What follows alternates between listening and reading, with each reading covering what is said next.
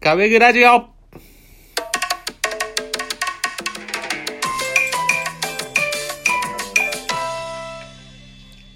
皆さんおはようございますこんにちはこんばんは壁グラジオの亀ですめぐです。お願いしますお願いします。もうねすごく眠たいです眠たいです言ってんねんなんか言いなさいよ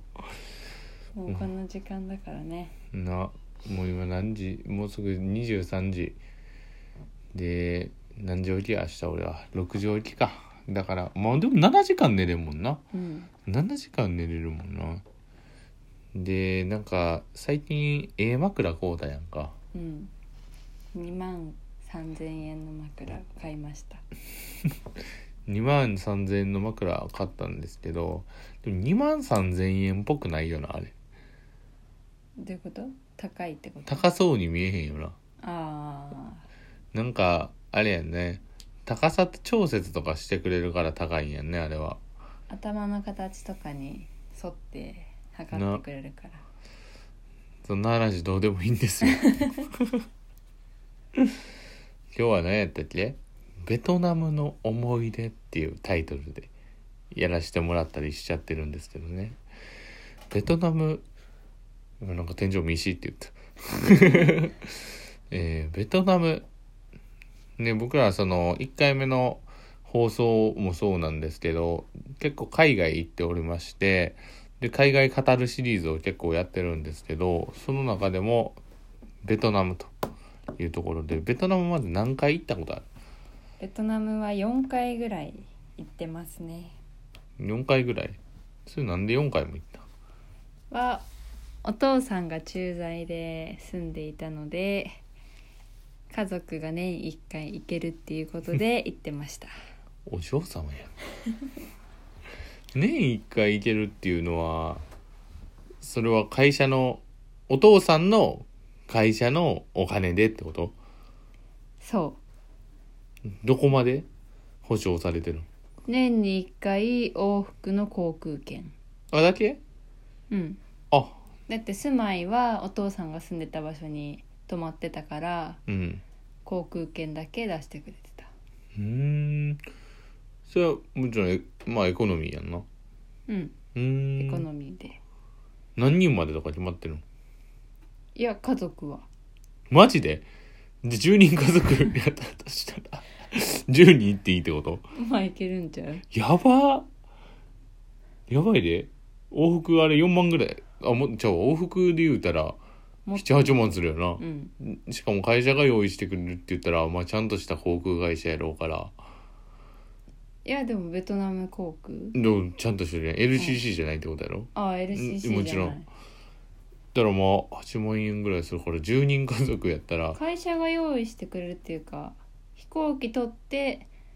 領収書提出してんのかなええ多分そんな感じだと思あじゃあ割と何でもいいまあある程度予算決まってるやろうけどううんかなよくわかんないけどやばいやんえ10人家族やったら80万ぐらいいくってことまあそうなんちゃう 知らんけど知らんな4回かすごいなえじゃあ普通の旅行では行ったことないってことお父さんを訪ねてってこと4回とも普通には行ったことないうーんちょっと目回転が止められましたけどねで私亀もですねベトナムはゆかりがありまして一回行ったことあるううんんっていうのも一緒に昔働いてた会社の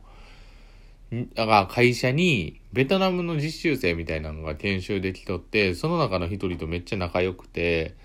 でその子のその子がベトナムに帰った時にあじゃあ遊びに行かしてやって言ってベトナムに行きましたねそれが、そうやなもう結構前やけどな何年ぐらい前4年ぐらい前か4年前ぐらい4年前に4年前かも怖っでそのベトナムのハノイから4時間ぐらいバスで行ったとこ3時間か4時間ぐらいだからいわゆるど田舎に行きましたねでそその時にじゃあベトナムの話俺からするなうんその時にんその時にバスで行ってんけどそのバスがもうパンパンに乗るわけですよ人がうん3時間も4時間も乗んのにうんでそのバスの通路にあのお風呂の椅子あるやんかうんあれがブワーって並んでんねうーんん普通の座席以外になうんでそこにもうみんな座るでもう着いた時にはもううんもう足もう90度から 曲がらんかったもん大げさ やなそうほんまにねそのレベル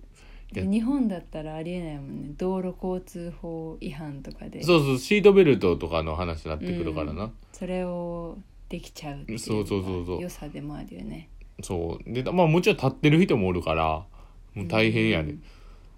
でど田舎のその友達ん家行って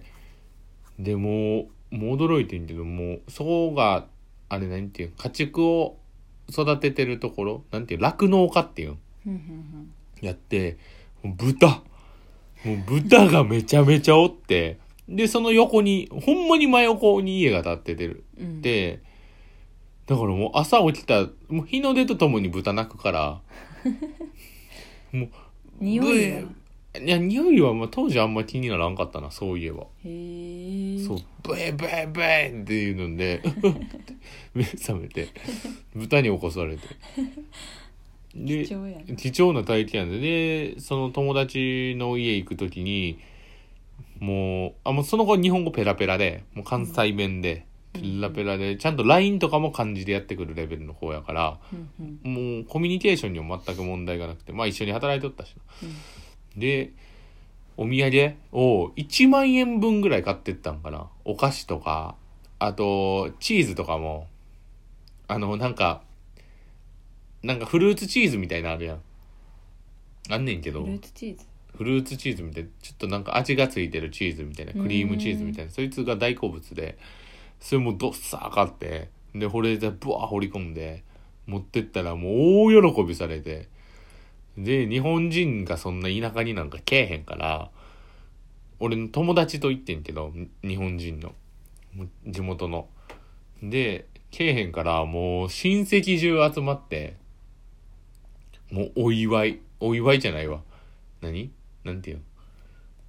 お祝いお祝いかウェルカムウパーティーェルカムパーティーみたいなの始まってでもう犬の肉とかうんあと春巻きとかなんかもうよくわからないやつベトをナム犬食べるんですよね犬食べる犬食べるしうまいねんけどなまたこれがうんでどんな肉やったって言われてもなんか豚肉のもっと歯ごたえある感じやった記憶がありました味もしっかりしてて美味しかったけど高級肉って言われてるあってそうなんや高級肉っていうか結構日本人が家とかに招招いたら出てくれる料理って言ってたうーんじゃあ結構おもてなしされたんやな俺はそうおもてなし料理ああらしいそうそれを地べたにこう皿皿地べたに置くらしいから向こうは地べたに置いてあとビールとかあと自家製の多分ウォッカうーんもう紫色のやつをなんかでっけえ丼にバーンってあってそれをお椀ですくって飲むみたいへえでびっちょびちょやな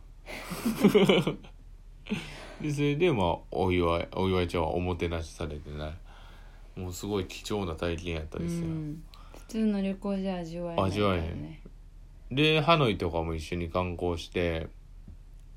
で俺もう驚いたのがトイレがないやんか向こう公衆トイレみたいなんていうのはあんまり日本みたいにないやん、うんでトイレもう急に催しちゃって台の方うんあるあるやねあそうであのーその友達に「トイレ行きたいねんけど」って言って聞いてくれてんその露店のおばちゃんとかに。で店のおばちゃんとかに聞いてくれておばちゃんが「あこっちこっち」って言ってもうほんまにね人一人ギリ通られへんぐらいのね道を通れないん だ通られへん用意されて、で、奥に、もう、ボロボロの、もう屋根とかが、もう何まあ、光見えてたから、 光というか、穴開いとった から、もうほんまにボロボロのところって言われ、いうところに連れてかれて、ここやって言われて、で、ただの床やねん。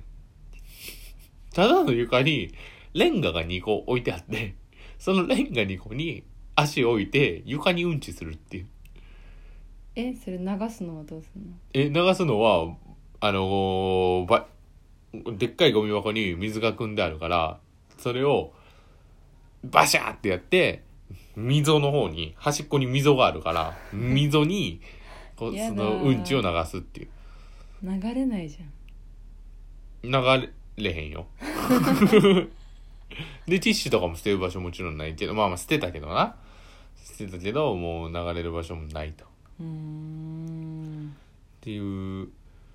もうあれはカルチャーショック違うかも怖かったしな、くうん夜やったからおー自分で iPhone で自分照らしながらうんち して友達に前で待ってもらって時々「おる?」って言うて確認 してなそんな汚